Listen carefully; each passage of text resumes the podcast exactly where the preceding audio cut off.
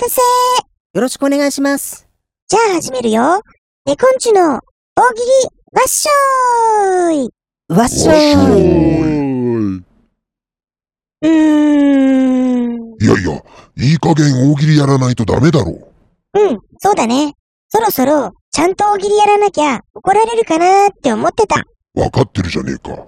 じゃあ、とりあえず、簡単なところから、あいうえお作文行ってみよっか。全員で。うまくまとまってたら、みんなで5ポイントのボーナスチャンス嘘すごいまあすごいなまあまあいいよ、俺は。じゃあ、お題は、ネコンチューズで。で、4人いるから、まず、イヌンチュが、ネコンチューズの、ネコンね。ネコンですか？で、ライオンチュが、ネコンチューズのチュで。まあまあ俺はいいけど、犬んちゅうの猫ん厳しくね？でもって、パンダンチュが、ネコンチューズの、あの棒の部分ね？僕、棒の部分？え？棒の部分？あの、伸ばすところのこと？それで、最後は、クマンチュが、ズで。うーん、それで行ってみよっか。いや、ちょっと待った待った。いろいろ問題多くねえか？じゃあ、イヌンチュから。はい。ネコンチューズのネコン。いや、おい待てよ。ハードル高すぎるだろ。なんで？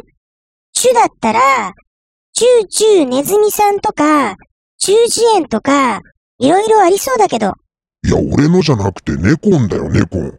猫んは無理だろう。無理？無理だよ。ねえ、ライオンチュー。なんだよ、改まって。私ね、他人が、その人の限界を勝手に決めてしまうことって、なんだか、とっても悲しいことだなって、ずっと考えてたの。な、なにこの展開。その人本人さえ、自分に限界なんかないんだって信じることができれば、その人は、どこまでもどこまでも飛んでいける。そんな気がしてならないの。いや、そんないい話？これ。この大喜利。俺、悪人みたいにされちゃってるけど、犬んちへの無茶ぶりをフォローしてるんだよ。俺は。じゃあ、本人に聞いてみよう。ねえねえ、イヌンチュ。イヌンチュは、自分を信じられるよね。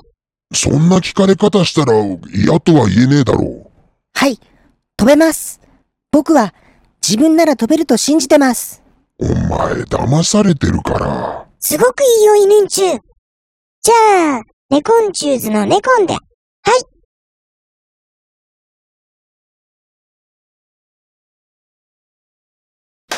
終わっちゃったよ。やっぱり終わっちゃった。やっぱりだよ。